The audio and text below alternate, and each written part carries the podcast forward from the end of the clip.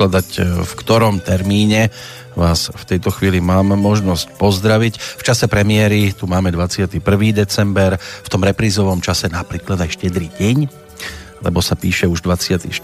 december roku 2016. Je zaujímavé, že tak ako nám nevadí, ja neviem, veľkonočná e, záležitosť v tom jarnom čase, e, rozprávanie o lete, keď je horúco a reggae pesničky, tak nám začína stále viac a viac.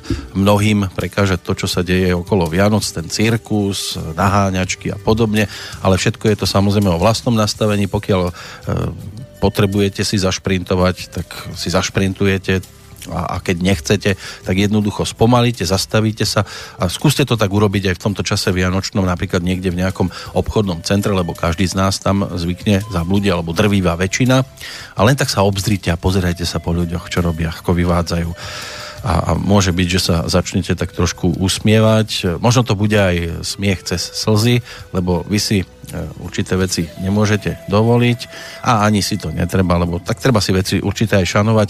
Na neskoršie obdobie, čo si v tejto chvíli šanovať nebudem, tak to je človek, ktorý opäť e, sa rozhodol obetovať e, hodinku času práve nám všetkým, ktorí sa točíme a snažíme sa nejakým spôsobom vysporiadať aj e, s tým vianočným šialenstvom po tej e, stravovacej stránke. Na telefónnej linke opäť Peter Planieta, zdravím do Bratislavy. Pozdravujem Banskú Bystricu. E, ste v Bratislave, predpokladám. Áno, v Bratislave, v teple. No a aj sa chystáte už na tie Vianočné sviatky, alebo tiež ste tomu nepodľahli a idete si svojim tempom? Tak e, veľa ľudí sa teraz e, pred Vianocami sa hovorí, že zbláznilo. Všetci všetko naháňajú a opäť 12. Ale ja vždy hovorím, že na všetky veci sa treba prichystať.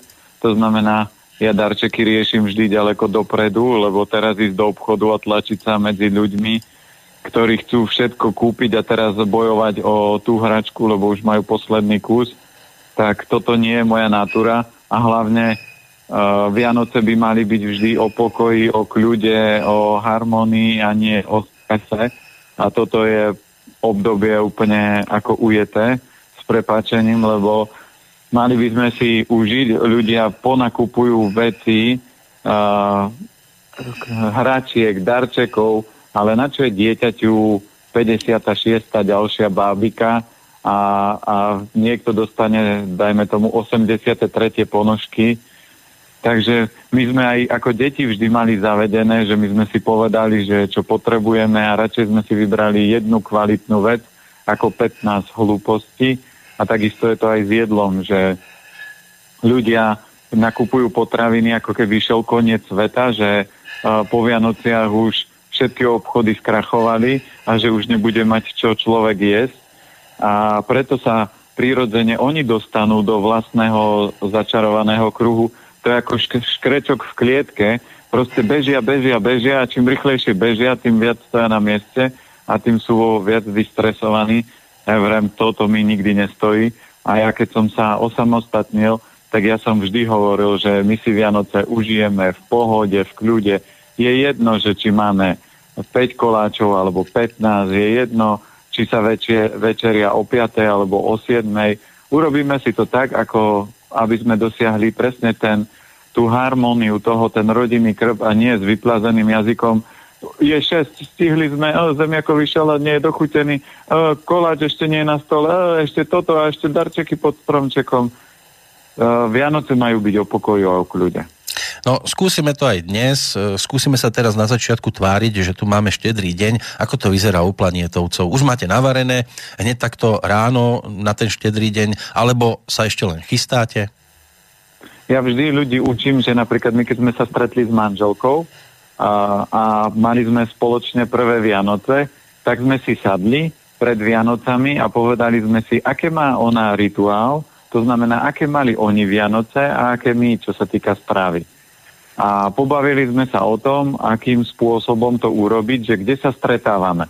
Takže mali sme kapustnicu, oni mali ešte šošovicovú polievku, ale povedali sme si, že keby sme mali jesť šošovicovú polievku, kapusnicu, oplatky, šalát, ryba, tak toho by bolo asi dosť, tak sme si dali, že prasiatko, neprasiatko, ja nepotrebujem vidieť prasiatka, a, tak sme si dali, že ráno vždy začíname šošovicovou polievkou, lebo oni mali rituál, že šošovica je o peniažkoch, takže sme si robíme buď na ráno, si dáme, alebo aj keď na obed chceme niečo papať, tak si dáme šošovicovú polievku, a potom sa chystá, my máme daný rituál, dcera už od mala zdobí stromček, lebo to je jej najdôležitejšia vec, takže uh, ja vždy nachystám stromček, aby mohli ráno, keď sa zobudí dcera, aby ho už mohla začať zdobiť. Čiže dcera zdobí stromček, upratujeme, ja kuchtím, to znamená hneď ako stáno, stanem ráno, postavím variť kapustnicu a No, v určitom období ja som jedával aj ryby, tak, som, tak sme robili kapra. Teraz uh, kapra jedávajú len dcera a manželka, takže sa robí kapor a ja si urobím, čo ja viem, buď uh, tempeh alebo nejakú salámu a urobím to takisto vypražené, čiže vyzerá to skoro podobne. A k tomu sa dáva vianočný šalát, kapusnica, oplatky kúpime kvalitné, bez cukru, bezlepkové. Cesnak je klasika, tam není čo meniť a, a takto vyzerajú naše Vianoce. No a čo sa týka hladovky vianočnej, toto to držiavate alebo zobete priebežne? Nie, veď my si dáme po polievku buď ráno alebo na obed, lebo hovorím, prasiatka není treba vidieť, lebo to stačí, keď sa prejdete po meste a vidíte väčšinu ľudí, že sa tak správajú, takže nepotrebujete to tak ani bežne v živote vidieť. Tí, čo samozrejme sa tak správajú, tak sa môžu na to uraziť, ale je to záležitosť toho, že ľudia by mali byť ľuďmi. My sme najinteligentnejší tvor sveta a zoberte si, že keď niekedy vidíte, ako ľudia jedia, ako vyzerajú, ako rozprávajú, ako sa správajú, tak fakt tie také príslov, uh, také tie prirovnania, že ty si ale prasa, alebo ty si kráva, alebo ty si kôň. Čiže ľudia preberajú energiu zvierat, lebo prestáva ich mozog mať dostatok živín a oni prestávajú rozmýšľať ako najinteligentnejší tvor planety, ktorý by mal byť múdry a ktorý by mal reagovať to, že no tak teraz, keď idú Vianoce a všetci toto robia, tak ja to nemusím. Ako nemusím sa nechať strhnúť davom. A my sme si sami povedali, aký to má význam hľadovať. My keď sme si robili rôzne pôsty a očisty, tak ja som si sám robil niekedy hladovky, manželka niekedy až týždňovú, takže je zbytočné skúšať, že či pol dňa, pol dňa vôbec nie je pre nás hľadovanie, takže my skôr máme taký ten režim. A samozrejme moje obľúbené polievky, tak ja tú šošovicovú vždy postavím večer, takže ráno sa zobudíme a máme 12 hodinovú polievku a môžeme papať a ona sa varí až do obeda. Už ste spomínali tam to vaše spoločné sedenie a rozoberanie, ako to vyzerá na Vianoce tam a ako to vyzerá napríklad u vás.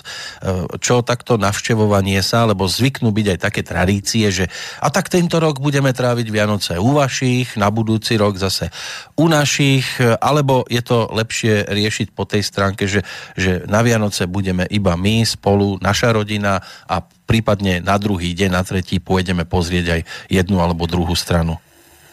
No my to máme takto presne zavedené, že Vianoce majú byť o rodine, ale nie, keď idete niekde k rodičom, tak vždy zistíte, že tí rodičia už majú svoj vek a už sa doťahujú niekedy ako malé deti, že či ten šalát má mať o tri zemiaky viacej, alebo o trošku soli viacej. A ja som sám povedal, aj s manželkou sme zhodnotili, že tie Vianoce by mali byť o pokoji a keď to chceme mať takéto kľudné, pekné, tak to musíme prežiť uh, sami. A hlavne my sme celý rok s ľuďmi, to znamená od januára do decembra stále sú nejaké aktivity, konzultácie, prednášky, pobyty, takže my tie Vianoce chceme mať také kľudné, to znamená my tri dni sme zašití a, a užijeme si tie Vianočné sviatky a nikam nechodíme. A potom ten tretí deň manželkin ocino je Štefán, takže ideme mu zagratulovať. Tam sa zdržíme pol dňa a potom ideme na Oravu za mojimi rodičmi a tam sme buď e, jeden alebo tri dní podľa toho ako a potom sa vraciame do Bratislavy a nový rok väčšinou oslavujeme s kamarátmi, ktorých sú taký podobná krvná skupina, takže sa stretneme, rozprávame, papáme dobroty, otvorí sa šampus, takže podobne.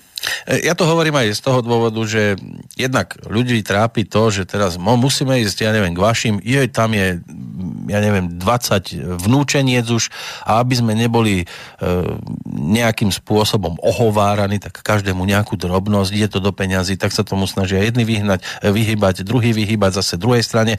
A tiež je to po tej e, stránke stravovacej o tom, že e, na jednej strane sa konzumujú veci, povedzme, alebo jedla e, viac solené, na druhej strane viac korenené, ako sa tomuto prípadne vyhnúť, aby sme ich neurazili, keď si donesieme e, svoje, e, že to treba dopredu nejakým spôsobom konzultovať, alebo e, už aj tie vaše rodiny sú tak nastavené, že kamkoľvek sa dostavíte, tak nemáte problém zjesť, či už z jednej misie alebo z druhej? No naše rodiny sú tak nastavené a ja učím aj mojich kamarátov, aj u nás ľudí, ktorí pracujú vo firme, aj akýchkoľvek klientov, že uh, prečo by sa mal človek, ktorého máte rád, urážať.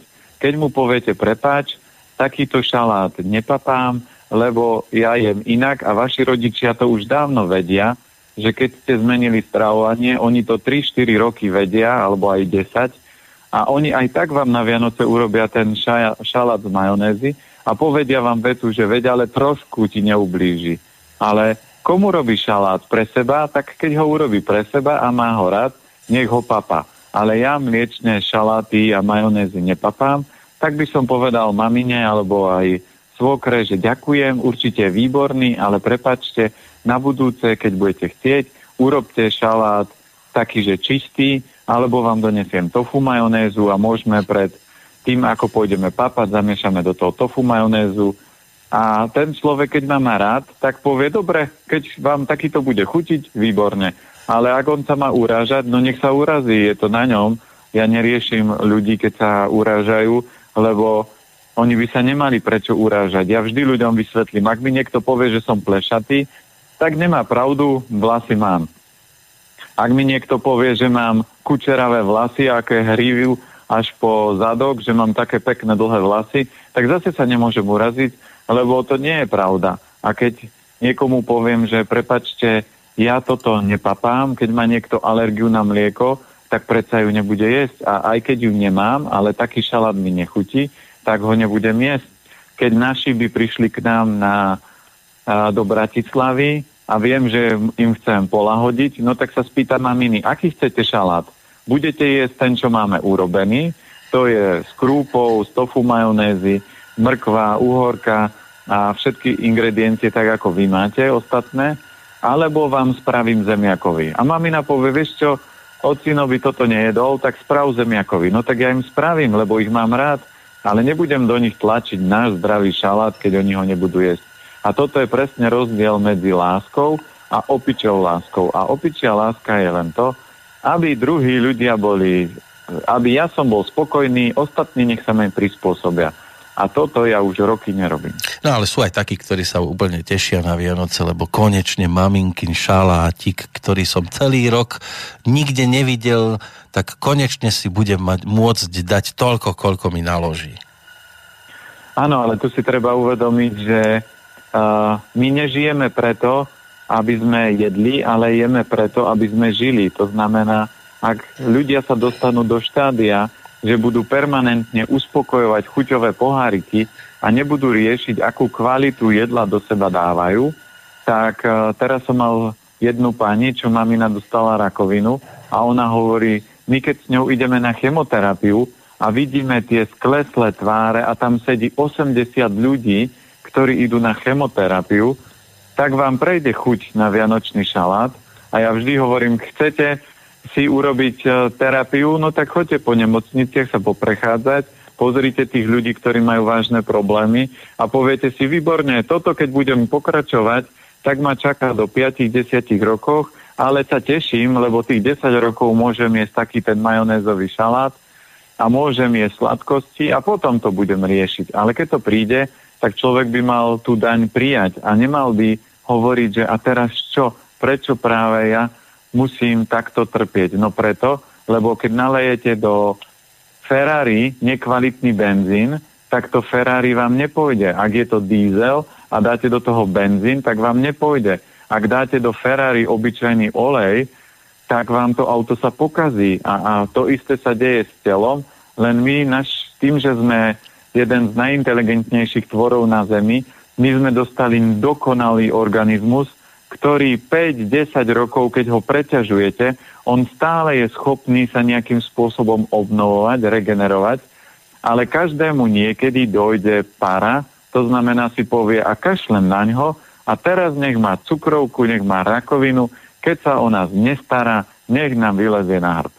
No, pára zrejme došla aj prírode, lebo nejak nám toho snehu v ostatnom období neponúka a vyzerá to, že aj tohto ročné Vianoce budú skôr také suché, tak budeme vlhčiť asi iba práve pri tom štedrovečernom stole. E, štedri sú aj poslucháči, lebo už mi tu začínajú skákať e, aj z ich strany rôzne otázky, takže k tomu, čo som si tak zhruba pripravil, sa môžeme dostať trošku neskôr, aby sme postihali hlavne ich.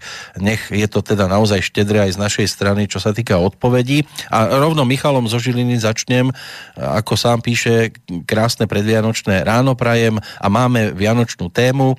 E, je tu aj taká moja otázka. Pán Planieta stále hovorí, že všetko, čo on je a pripravuje, pripravuje ako tzv. normálny metrixový ľudia, len vymení súroviny za iné. Takže ako to funguje v prípade e, očiek jednohubiek, e, ako píše Michal, nakrájaný rožok s klobáskou, sírom, kyslou uhorkou alebo paprikou v oleji. E, tu by som prerušil citát. Vo vašom prípade používate jednohubky? Jednohybky nie, lebo mne sa to nechce pripravovať, ale jednohúbku všetko môžete urobiť v zdravom prevedení. To znamená, upečiete si kvalitné pečivo, dá sa aj rošteky upieť, alebo si kúpite kvalitné pečivo v nejakom e, bioobchode, nakrájate a urobíte si, čiže pečivo máte, namiesto klobásky použijete kľudne údený tempeh, keď chcem zdravú verziu, a natrem to e, kvalitným maslom, čiže v týchto tie, vše, v zdravých obchodoch všetky tieto suroviny kúpite, čiže použijete kvalitné maslo. A keď máte kvalitnú domácu papriku naloženú v kvalitnom oleji, tak prečo nie aj tá paprika na vrchu? Čiže toto všetko sa dá urobiť takýmto spôsobom. A to je len o tom, že vymeníte suroviny. Ja som nedávno známej urobil chleba, lebo niekedy, keď cestujem na dlhú trať a viem, že skončím neskoro večer a budem potrebovať cestovať niekam, tak si urobím lepeňák z kvalitného chleba. A presne som urobil, že uh, bio chlebík, natrel som to alsanom maslom, horčica na to, nakrajal som udený tempeh, na to dal šalát, zlepil to dokopy a ona sa oblizovala vraviť takúto dobrotu, to som už nejedla také roky a, vre, a toto si môžem ja vrem jasné, lebo veď človek môže všetko, keď vie, že napríklad je to raz za čas, tak aj takýto chlebík môžeme spraviť. A napríklad aj takéto chleby môžem robiť deťom do školy na desiaty, lebo tam ťažko donesiem nejakú kašu a teraz z myštičky to dieťa by vyzeralo dosť zvláštne. Takže kľudne, keď by moja dcera bola tak veľmi chlebová, tak jej aj raz do dňa môžem urobiť chlebík vylepeňák a, a môže si to užiť. A sú rôzne, či už je to udený tempeh, ale sú aj rastlinné salámy, ktoré fakt chutia úplne výborné. Aj na tie očka je a, taká, že udená saláma a tu keď nakrájate, to aj kamaráti hovorili, že toto používame a toto ani svokor neprišiel na to, že to je zdravá salama. No raz za čas e, používame aj tie legendárne vianočné oplatky. Michal sa pýta aj na to, už sme možno o tejto téme aj rozprávali v predchádzajúcich vydaniach, ale predsa len, ako naložiť s tými vianočnými oplatkami s medom a s cesnakom? To je v pohode. Vianočné, tam je najkľúčovejšie to, aby ste kúpili oplatky, ktoré nie sú z bielej múky, s cukrom, lebo med a cesnak sú v poriadku, keď je kvalitný med a nekúpim ho niekde tiež v hypermarkete, lebo tie medy sú väčšinou sterilizované ale kúpim med od včelára, aspoň ho podporím a ten včel, včelársky med je úplne iná kvalita, aj chuť. No a tam je len kľúčové, že aj my si na Vianoce kupujeme op- oplatky v zdravom obchode, ktoré sú z bezlepkovej múky, ako cukor sa použije buď rýžový sirup alebo, alebo nejaká fruktóza a osladí sa to týmto. Čiže tá oplatka vyzerá ako normálna oplatka, chutí ako normálna a nemusím vôbec mať obavu, a naša dcera má rada oplátky, takže toto by som jej teda nebral. No a keďže Michal má aj knižku Pečieme s láskou, tú vašu knižku, tak e, dosť často zrejme čerpá z nej, ale aby mali aj ostatní poslucháči nejakú predstavu, e, tak by rád počul napríklad zo pár typov na vianočné koláče, rolády a niečo na tento spôsob. Tak, e, tak ako Michal hovoril, že všetko sa dá urobiť v zdravom prevedení. My teraz, keď sme v novembri vydali túto knihu Pečieme s láskou, ak, ak niekto si ju bude chcieť ešte objednať, tak kľudne sa dá. Buď cez internet, tam sa dá cez www.planetanatur.sk objednať a teraz máme akciu do konca roka, že keď si kúpite e, dve knižky, buď varíme, alebo pečieme, alebo dve pečieme, dve varíme, to je jedno, tak dostanete to, jedna kniha je za 10 eur. No a v tej knihe sú všetky také tie top recepty, a ja mám rád kokos, tak sme urobili kokosovú roládu, sú tam šuhajdy, alebo sú tam a, rôzne torty čokoládové, a, po prípade Vianočka, ale samozrejme nie si na Vianoce sú na sladké, sú tam aj slané veci ako tempehové pagáče, pagáče z tofu, alebo zdravá pizza tam je, kváskový chleba, takže každý, aj ten sladký, aj ten slaný si príde na svoje a potom je tam aj špecialita pre deti.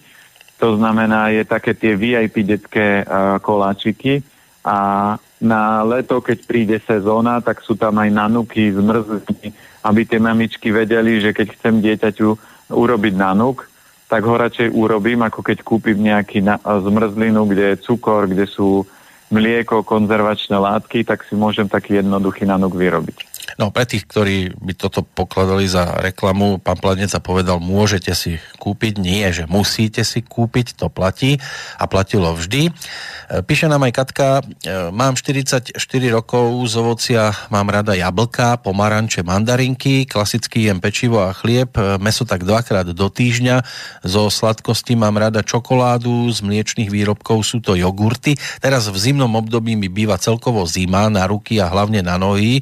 Mám mám miernu nadváhu, beriem lieky na depresiu. Čo by ste mi odporúčili zmeniť v strave?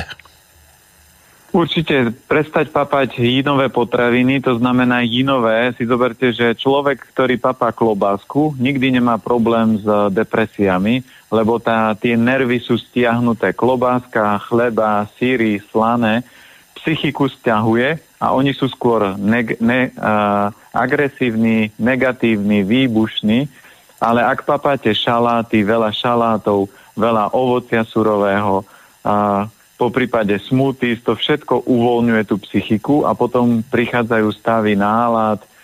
Takže platí pravidlo obmedzi tieto potraviny. To znamená nepapať jogurty, lebo to je takisto zachladzujúce, oslabuje to hrubé črevo. A nepapať ovocie čerstvé. V zime naše babky jedli varené jablčko so škoricou, alebo výborné je pečené jablko s orechami, túre e, so škoricou, alebo potom dobrá verzia je sušené ovocie. Takže prejsť na také tie jangovejšie úpravy, po prípade dlhovarené polievky a tie stavy úzkosti a depresii určite sa stratia. Ja už som to spomínal v jednej relácii, že mám kamarátku, ktorá bola takže dva kroky na psychiatriu a jej som vysvetlil, prestane všetko, čo ješ a urob si, postav si ráno polievku, variu celý deň a jedz len túto polievku. A ona mi v nedelu volá, že to je malý zázrak. Mne už skoro nič nie je, cítim sa super a výborne. A ja vrem, vidíš, a to urobila len jeden deň, to znamená 2, 24 hodín v rámci jedálnička si jedla len polievku, nedávala si tam žiadne ovocie, žiadne sladkosti, žiadnu surovú zeleninu tej polievke mala koreňovú zeleninu, mrkvu, petržlen, zeler alebo cibulu. No a vidíš, čo to s tebou urobilo, takže ona vie, čo to s ňou urobilo a teraz vie si to strážiť.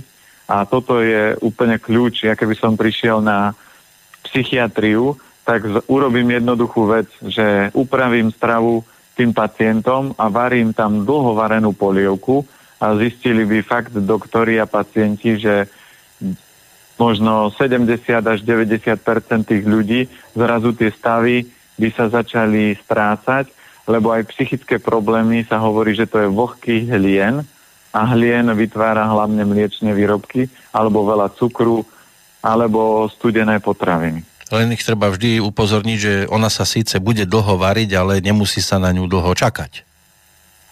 Tak, vy ju môžete postaviť večer a ráno sa len zobudíte a papáte. Áno, a popri tom ona sa priebežne ešte stále varí. To, to platí. No, ďalšia otázka pred prestávkou, ktorú tu mám, prišla od Mareka. E, chcel by sa opýtať, e, čím zahustiť omáčky ako chrenovú, sviečkovú, kôprovú, keď e, chce nahradiť smotanu, že čím by to bolo lepšie dochutiť potom? No, ja robím sviečkovú omáčku vždy tak, že zeleniny je tam toľko, že keď ju rozmixujem, tak ju nemusím zahustiť. Ak ste neodhadli pomer, tak vždy pred mixovaním zlejte vodu, mixujte a keď zistíte, že je hustá, tak doriedite tým vývarom. To je jedna forma. Druhá forma, keď už viete, že ste to rozmixovali a je riedka, tak to môžete zahustiť e, škrobom, to znamená buď kukuričným, alebo arovrod sa dá používať, alebo liečivý škrob je kuzu. To znamená, ak viete, že teraz rodina kýcha a ste taký, že bez energie, tak môžete zahustiť tú omáčku kuzu. A do sviečkovej, aby bola originál taká trošku krémová, tak ja vždy používam buď rýžovú smotanu, alebo sojovú, alebo tofu majonézu. Ale keď nechcem, tak vôbec toto nie je treba. Ale keď chcem takú tú originálnu, a samozrejme kôprovú omáčku, ktorá nie je biela, sa nedá urobiť bez niečoho bieleho. A vtedy tam vždy používam buď tofu majonézu alebo rýžovú, ja väčšinou. A z toho urobím kôprovku a zahustujem ju spomínanými buď škrobmi. No, my teraz nebudeme originálni, zahustíme si to pesničkou, po ktorej samozrejme budeme pokračovať e, v čítaní e-mailov, ktoré sem prichádzajú aj dnes, prichádzali aj v predchádzajúcom období studiozavinač slobodnyvysielac.sk No a dáme si, keďže máme už aj ten štedrý deň, tak si dáme jednu z takých vianočne ladených pesničiek opäť.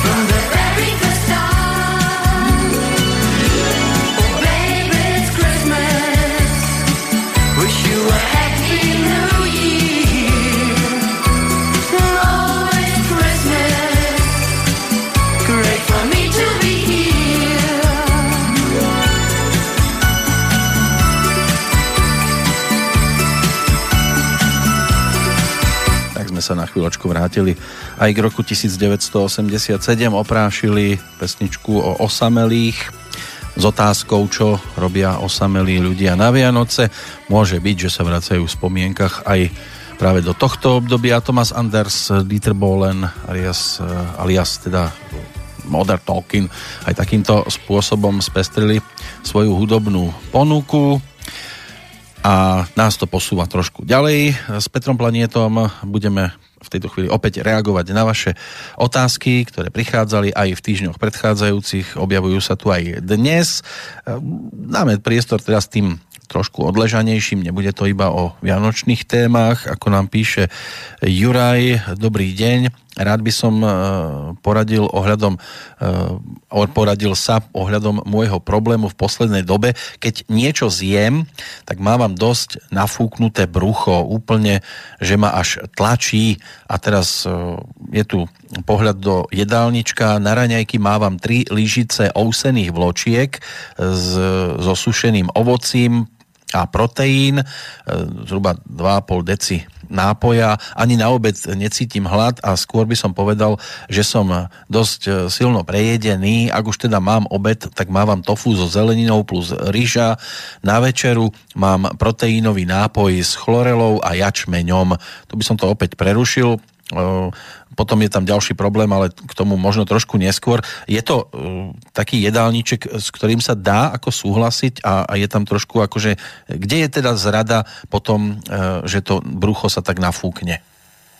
No lebo to celkovo trávenie je oslabené. To je to, čo už som spomínal v x reláciách, že Oheň trávenia, predstavte si žalúdok ako krp, do ktorého keď priložíte drevo, on by mal zhorieť. Keď sú dobré uhlíky, tak všetko horí a všetko sa strávi.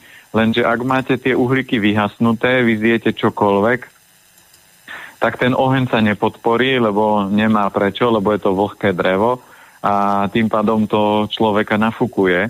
A preto tu platí to čarovné, asi sa budem ako obohratá platňa, ale na všetky tráviace polievky sú dva spôsoby a to je dlhovarená polievka, to znamená, dlhovarená znamená aspoň 2-3 hodiny.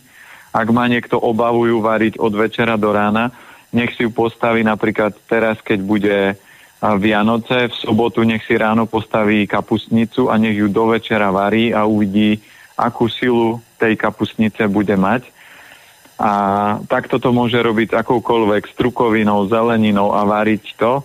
A druhá forma, ktorá sa používa pri takýchto tráviacich problémoch, je gonji kaše.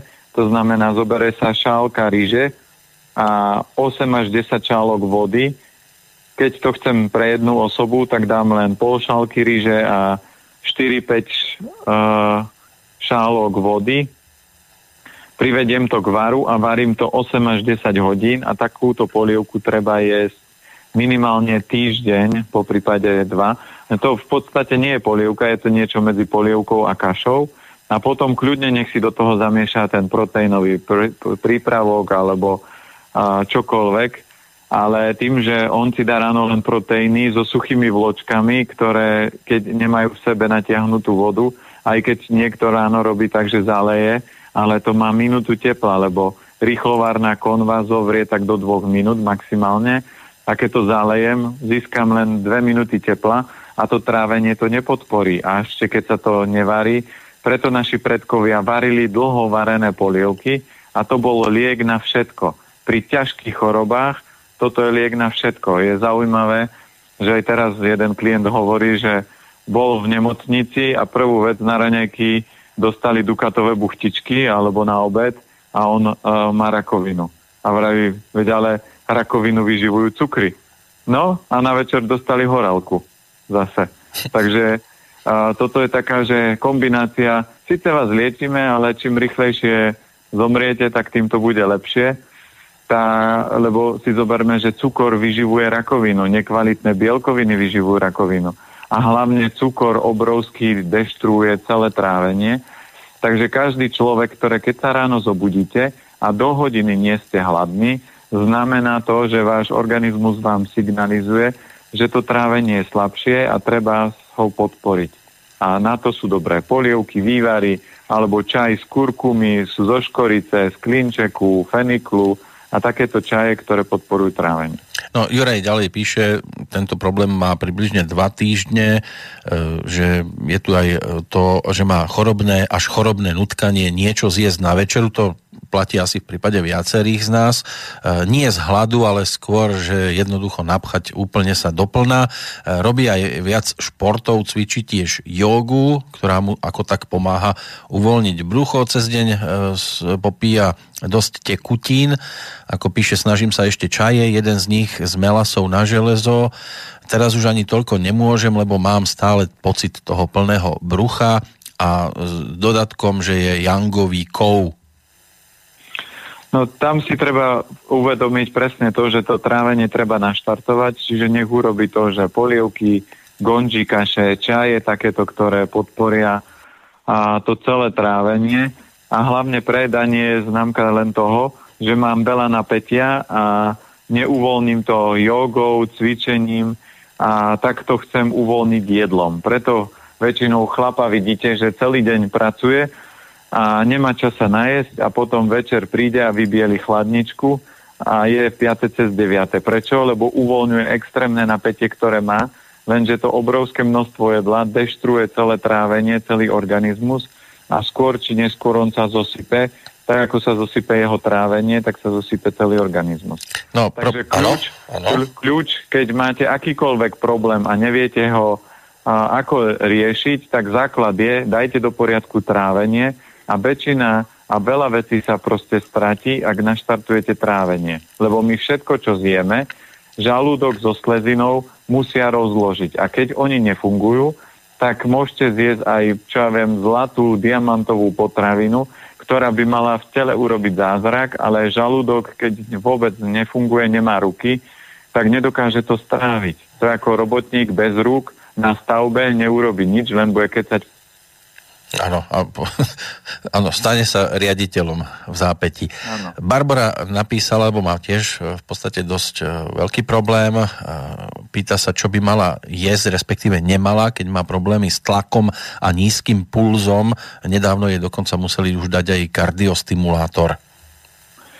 No tlak zase záleží, keď je nízky, tak je známka toho, že je viacej ovocia, surovej zeleniny, po prípade môže popíjať smuty z vodu s citrónom, to všetko jinuje a rozťahuje cievy a zoberme si, že srdce je čerpadlo, ktoré pumpuje krv tým istým tlakom, ale záleží do, uh, v tom tlaku vstupy do ciev. A keď tie cievy sú široké, tak ten tlak je nižší. Keď tie cievy sú stiahnuté, presne ľudia, ktorí jedia veľa mesa, chleba, ja som ešte nevidel klienta, ktorý by prišiel od doktora, a doktor povedal, viete čo, máte vysoký krvný tlak, preto lebo jete veľa meska, chleba, toto znižte, dáme teraz lieky a potom už nebudete musieť vôbec lieky. Väčšinou je odpoveď tak, že kľudne papajte, a čo papáte a tuto lieky budú upravovať tlak. Takže tlak musíte upraviť jednoduchým spôsobom, že upravíte stravu. A, a zdravie je o tom, že energia jínu, čiže uvoľnenia, a energia yangu, stiahnutia je v rovnováhe a vtedy človek môže fungovať e, v relatívnom zdraví. No, v rovnováhe to bude aj čo sa týka písateľov. Na jednej strane ženská otázka, teraz zase pre zmenu opäť e, zo strany pánov. Vladimír e, má nasledujúci problém, nazvieme to takto. V bioobchodoch predávajú rôzne oleje, ľanový, konopný, tekvicový a pri každom je napísané, na aké orgány má posilňujúci účinok. Akú skúsenosť má pán Planeta a či je to pravda?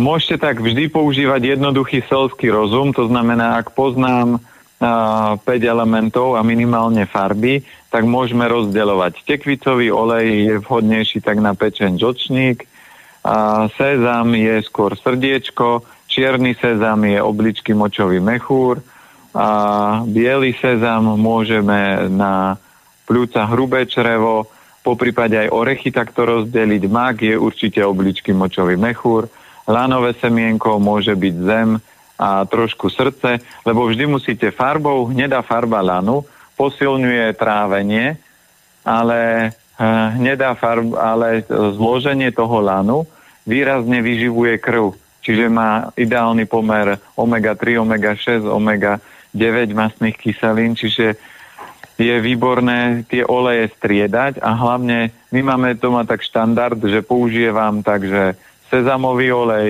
slnečnicový, čiže zoberte si, že slnečnicový je slnko, čiže vyživuje a do tela pridáva tú slnečnú energiu. A, takže používame slnečnicový, výnimočne olivový. Prečo? Lebo olivový má ochladzujúcu energiu, takže keď človek chce a má veľa ohňa a ide vyprážať, kľudne môže vyprážať na olivovom oleji alebo, slnečni, alebo kokosovom oleji, alebo kľudne aj slnečnicový sa dá používať. Počujeme sa? Ja vás počujem, ja vás počujem. Aha, dobre. Takže vyberám si podľa toho, čo chcem. Tých olejov dneska v bioobchodoch je obrovská rada. Tam máte olej z e, hroznových jadierok a z takýchto, ale e, ja používam také tie základné oleje, lebo zase je zbytočné, aby som mal doma 20 olejov, lebo tie oleje, čím sú špecifickejšie, tak tým viacej a, tým rýchlejšie sa kazia. Takže ja používam klasiku sezam, slnečnica, kokosový, keď tak na vyprážanie, a, alebo s olivovým to striedam. A lanový používam tak liečivo, to znamená lanový ani tekvicový by sa nemal na teplú kuchyňu používať. Čiže polejem si napríklad, urobím si rýžu, mierne vychladne, polejem lanovým olejom, alebo ráno mám kašu, polejem to lanovým alebo tekvicovým olejom, takže takto sa tie oleje dajú používať a pracovať. Niektorí tí predajcovia používajú že tam vypisujú, aké všetky vlastnosti to má a na čo všetko to zaberá, ale treba si uvedomiť, že vždy sú napríklad silnejšie veci a keď viem, že mám vážne problémy s pečenou, tak uh, je lepšie si dať pestrec mariansky, semienka, ako olej uh, z pestreca, lebo to bude menej zaťažujúcu pečeň, ako keď použijem olej, lebo ten olej je vždy tuk a pečeň s tukom má vždy trošku problém. Budeme robiť aj naďalej problémy tým, ktorí už sa nevedia dočkať obeda a rozprávať o, o strave aj v tej záverečnej štvrť hodinke. Teraz prejdeme k e-mailu, ktorý poslala Sonia. E, má štyri otázky. V tej prvej e, je to o následovnom. E, akou bezlepkovou obilninou možno nahradiť pšenicu, špaldu, raz v, raž teda v elemente drevo? Tam, keď, keď podporovať elementy, tak oni sa dajú použiť už len potom tak, že buď používate tú predchádzajúcu, alebo tá, čo ide po nej. To znamená, keď zoberieme element drevo, za ním ide oheň, tak je tam kukurica pohánka. Tak môžem použiť toto, alebo potom z tých obilnín tam je rýža naturál, ktorá je pred drevom. Čiže vyberte si, ktorá obilnina vám viac sedí, či kukurica pohánka, alebo rýža naturál keď je to pri nejakej očiste, tak určite by som viac používal rýžu na trhal, lebo ona má obrovsky silné detoxikačné schopnosti. No a keď už sme pri tom elemente drevo, že či môže použiť aj inú alternatívu strukovín, ako je soja a mango? Mungo fazulka. Teda mungo, áno, správne, mungo. Áno, dá sa použiť zelená šošovica ešte. No, vidím, že vás ne, nedokážem vôbec e, prekvapiť, že vy si dokážete poradiť aj s tým, keď vám to poviem v inej podobe. Aký druh e, misa môžem použiť pri bezlepkovej strave? Najlepšie je rýžové. A to podporuje hrubé črevo a imunitu, ale vždy treba miso kupovať vo flaške, aby nebolo sterilizované, lebo v tých sáčkoch, čo sa predáva, niekedy je sterilizované a ako to zistíte? Jednoducho, že keď idete to otvoriť, tak by vám malo taký malý potlak vzniknúť. Niekedy v lete to až vybuchne a zadymí sa z toho. Nie, že by to bol nejaký veľký výbuch, ale keď otvárate to miso, tak vám urobí také, že puk, že cítite, že tam bol nejaký tlak vo vnútri a vtedy viete, že to miso je živé. Ak vám to neurobí a hlavne v lete, tak viete, že to miso je sterilizované a jeho účinky budú slabé takže si kúpte takéto. A firma, ktorá ja viem, že takéto misa má, je Sunfood, takže ja väčšinou si kupujem od tejto firmy. A keď chcem podporovať obličky, hlavne v zime, tak je super sojové miso. Posledná otázočka od Sony, ako je to s kukuricou na Slovensku, že či to nie je už GMO potravina? Kukurica štandardne sa t- takýmto spôsobom uh, pestuje, ale keď použiješ trochu kukurice raz za čas, nič sa nedeje a ja keď chcem vedieť kvalitu, tak vždy na to vyskúšam svalový test alebo použijem kivadlo, aby som zistil, ale u nás kukurica, kukuričná krupica v jedálničku nie je taká obľúbená a taká častá. Keby bola, tak si normálne kupujem biokukuricu. Dneska sa dá kúpiť aj Bonduele, vyrába kukuricu v biokvalite, alebo sa aj v tých zdravých obchodoch predáva kukurica v biokvalite. Takže dá sa. Samozrejme, veľa ľudí povie, že dneska nič nie je bio, ale vždy si treba uvedomiť, ten rozdiel je v tom, že uh, tie biospotraviny majú tak o 70 až 90% viacej energie, viacej živín a malé percento tých nejakých chemických látok, ktoré sú z nejakého prostredia, zo vzduchu, z dažďov.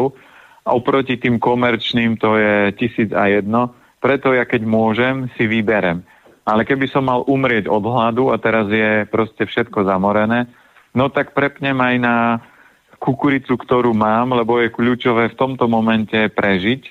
A človek by mal byť presne silný tvor, on by nemal byť taký, že na biopotravinách a teraz nič nebio, nespapa.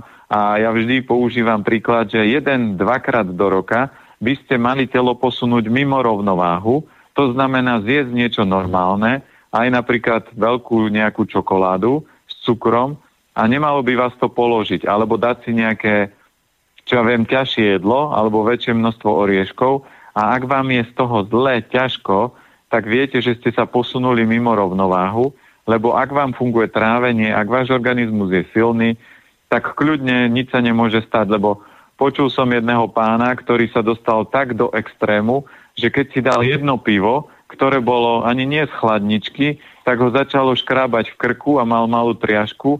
Ja vrajím, to je druhý extrém. Toto nemá byť o extréme, to má byť o tom, že mám byť schopný sa prispôsobovať a mám v tejto dobe prežiť. Ale ja vždy, keď môžem, budem si vyberať či už pivo, či už je to uh, chleba, či už je to rýža, či už je to zelenina, vždy v rámci možných možností a aj samozrejme ekonomických a vyberem si, ako ma to pustí, maximálne možné kvality, čiže vyberem si Mercedes zo zeleniny, ktorý mám a keď viem, že nie je, tak hľadám tú najlepšiu alternatívu a kde je najsilnejšia energia. Takže toto je cesta. Ako nemal by sa človek dostať do toho extrému.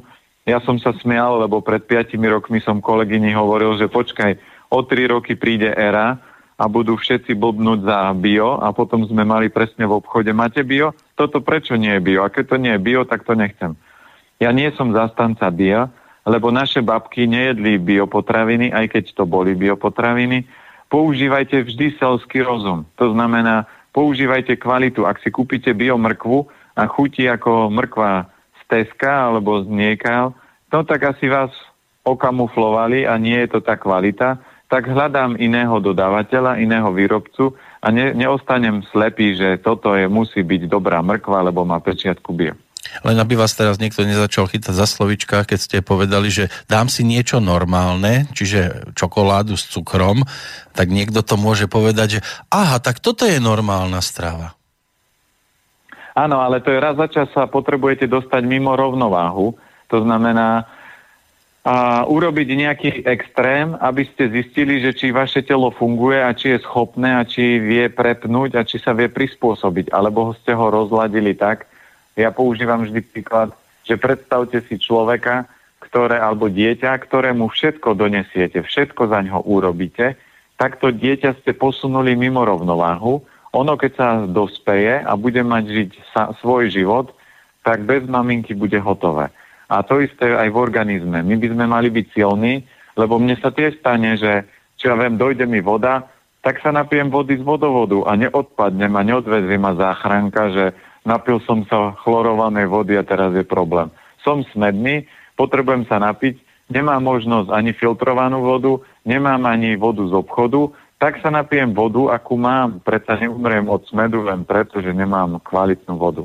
Ideme odstráňovať problém aj na východe Slovenska, takže Banská Bystrica a Bratislava pozdravuje aj Košice. Napísala nám Peťa, dobrý deň, chcem sa opýtať, čo znamená kurie oko na veľkom palci pravej nohy v oblasti stredu, bližšie k ostatným palcom akoby iba naznačené kurie oko, ktoré sa nikdy nerozvinulo už asi rok a pol, teraz akoby sa o pár milimetrov roztiahlo, takže je to stále iba z petinho pohľadu niečo ako značka, že čo to tak môže znamenať.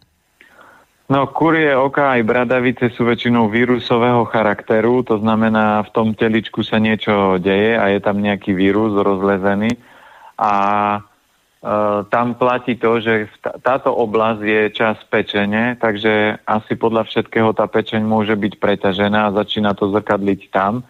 Takže by som sa snažil tú pečeň uvoľňovať. Hlavne tam jej robí zlé napätie, lebo veľa ľudí dr- má prácu, ktorá stresuje, po prípade teraz vianočný stres. Keď pečeň je slabšia, tak vždy ľudia kolabujú a pečeň kolabuje Takže snažil by som sa určite podporiť pečeň, pestred mariansky, zelená zelenina, naparená zelenina a po prípade použiť na to nejakú terapiu. E, predávajú sa, ja už teraz neviem, čo je presne na kurie oka a, a na bradavice, to by som si musel pozrieť, lebo to som dávno už neriešil. Ale vie, vie sa na to pozrieť, ale určite aj v takých tých prírodných lekárniach sa dá kúpiť niečo, čo je na kurie oko a vyrieši to. Viem, že na, aj na bradavice bol taký jednoduchý recept a neviem, či to zaberá na kurie oka, ale dá sa vyskúšať. To znamená buď plátok cesnaku a nalepiť na to, alebo a, citronovú kôru namočiť do a, citronovej šťavy, nechať to tam 24 hodín postať, potom zobrať leukoplast na kurie oka, lebo tam je taký otvor, nalepiť to, kde je to oko, ten, tú citronovú kôru potom položiť na to, prelepiť to tým a nechať, nech ten, tá kyselina citronová to vypáli. Uh, toto, toto je recept, ktorý som si teraz spomenul, že sa používalo a, a veľa ľuďom to zabralo. Takže treba vyskúšať to a jedno z toho zabere vždy. Ale určite treba podporiť pečen, lebo to je tam čas pečene. Pozdrav do štúdia poslal aj Jaro. Má problém s bolesťou v bedrových klboch a zo šľachov, tzv. tenisový lakeť. Akú stravu by ste mu teda doporučili? Ako píše ďalej, tak e, tá momentálne pozostáva z mliečných výrobkov, sladkosti, chleba, čerstvých šalátov a, a, a dodatok je, že má aj e, nadváhu. No, bolesti klbov celkovo sú vždy obličky močový mechúr, takže a obličky deštruje cukor, preto ja som kedysi bol milovník sladkého a dneska sa si to strážim a vďaka tomu ma klby nebolia. A mal som bolesti aj kolena, aj ramena, po prípade ešte aj článkov na rukách, takže dneska sa to nedieje preto, lebo tie obličky som začal podporovať, to znamená zaradiť do stravy aspoň raz denne strukovinu, ale obmedziť nekvalitné cukry. Všetky tie také vianočné bežné koláče s cukrom je proste deštrukčná energia pre slezinu a obličky. A keď už ma začínajú bolieť, dneska je výborná verzia tá, že keď idete spať a zobudíte sa ráno, pozrite, čo vás v tele boli a telo vám zrkadlí, že aha, tuto už je problém. Niektorí ľudia sa zobudia a sú stuhnutí bolia ich napríklad bedrové kolby alebo kolena, alebo cítia články, alebo chrbticu, alebo krčnu. Takže viete, že tam sú bloky a tie bloky treba odstrániť a hlavne treba určite upraviť výživu. Lebo cukor, mlieko, pečivo, to je tak nábeh na to, aby tam postupne vznikali zdravotné problémy a hlavne aj v krajinách, kde sa mlieko pije minimálne, tak tam vôbec nemajú problém s osteoporózou, a kde sa mliekom prelievajú, tak tam je vysoká úroveň klbových e, problémov, takže mlieko by som asi prvú vec vyraďoval. A druhé sladkosti. A obličky podporoval výborný čierny sezám, po prípade pel je na to výborný, kvalitné domáce vajíčka jeden, dvakrát do týždňa. So zeleninou sú výborné. Polievky, a vývary, toto všetko sa dá použiť na podporu obličiek. Ak papá meso, ano, ano. ešte pardon, ak papá meso, tak výborne sa dajú urobiť z nejakých kostí. Keď mám dobrú hovedzinu, môže si urobiť vývar z hovedzích kostí a podporiť tie kloby, ale samozrejme, keď neupraví to, že bude pokračovať v mliečných výrobkoch a v cukre, tak tie kloby sa nemôžu ozdraviť. Ešte k tým kurím okám píše Pali, že je dobrý lastovičník a okrem iného aj na polipy v hrubom čreve. No tak, hej, uh, presne ja som premyšľal, ako sa volá, takže lastovičník sa tiež dá používať aj na kurievka, aj na bradavice, a, ale vždy je to vírus, takže vírusy v tele vždy vyživuje cukor. Takže je to vždy poprepájané. Máme tu aj e, e-mail z Českej republiky, píše nám Honza z Moravy. Předem děkuji za zodpovězení otázek. Má dve. Uměl by pan Planieta poradit nějakou zahřívací mast nebo olej na obličej vhodný na zimu? Občas používám vepřové sádlo, ale není to vždy vhodné. To by som nepoužíval, lebo toxikuje sa cez pokožku pečeň a zoberte si, že a, bravčová mes, to veľa ľudí povedalo takú tú fámovú vetu, že, že bravčová mes je lepšie ako maslo z krabičky. Ja by som to až tak netvrdil, lebo to je tak čert ako diabol. Teraz čo je lepšie a čo je horšie, lebo treba si uvedomiť, ak ste pozreli Bol raz jeden život, tak tam je krásne vidieť, že toxíny, ktoré sú v tele, a organizmus obaluje tukom a ukladá ich do tukových zásob. A bravčová masť je proste plná takýchto vecí. Prasa je zviera, ktoré sa nepotí, ktoré nešportuje, leží v chlieve a je v 5. cez 9. väčšinou z výšky. Čiže z akej kvality môže byť tá energia toho mesa a bravčová masť. Takže keď chce používať niečo na zohrievanie, tak výborný je sezamový olej, ten sa dá používať aj na teplú kuchyňu, ale ten sa dá používať normálne aj na telo. Je veľa žien, ktoré sa natierajú namiesto krémov len kvalitným sezamovým olejom. Samozrejme nie z praženého sezamu, lebo bude vyzerať ako keď by vyšiel z kotolne, lebo ten je hnedý, alebo že by sa vrátil z Afriky, ale taký ten klasický bio uh, sezamový olej, ten je úplne v pohode, on krásne vonia, len tam je veľmi dôležitá finta, že keď používate oleje, tak treba trošku vody a rozotrieť to dobre na, v rukách, na dlaniach rozo- a potom to natrieť tvár a tým olejom a takto by sa ten olej potom výborne mal strebať, aby človek zase nevyzeral tak, že oblizol pánvicu tvárou. Druhá otázka, e, tá sa točí okolo kašla. Co môže znamenať kašel? Moje žena více než týden kašle, znamená to, že niekto kašle na ní, nebo ona kašle na niekoho? E, prípadne, že kašle sama na sebe? Jedná sa o vlhký kašel s vykašľávaním hlenú, zlepšuje sa to jen veľmi pomalu. No, toto je záležitosť. Vlhký kašel, tak vždy vlhko, čo musela papať? Musela jesť mliečné výrobky, alebo veľa surovej zeleniny, alebo mohol do tela vstúpiť chlad, ktorý vie vytvoriť vlhko v tele. A určite vždy je to, keď kašle človek, tak je to ten človek kašle na niečo.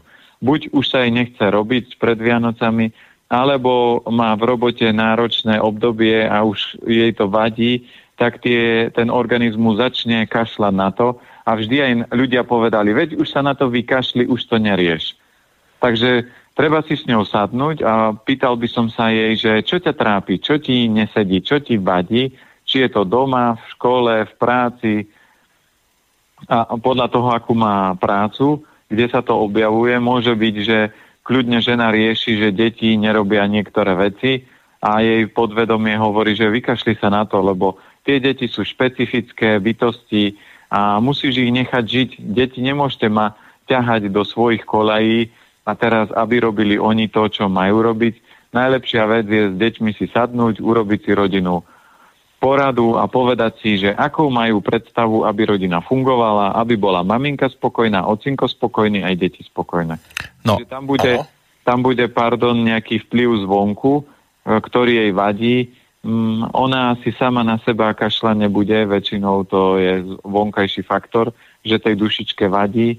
A nejaká situácia z okolia, ktorá keď dlhšie trvá, tak sa začne prejavovať kašel. A samozrejme potom do toho vstupujú potraviny, ktoré na to upozornia, to znamená jogurty, mlieko, ktoré vytvoria tú vlhkosť a tie pľúca potom môžu začať kašľať.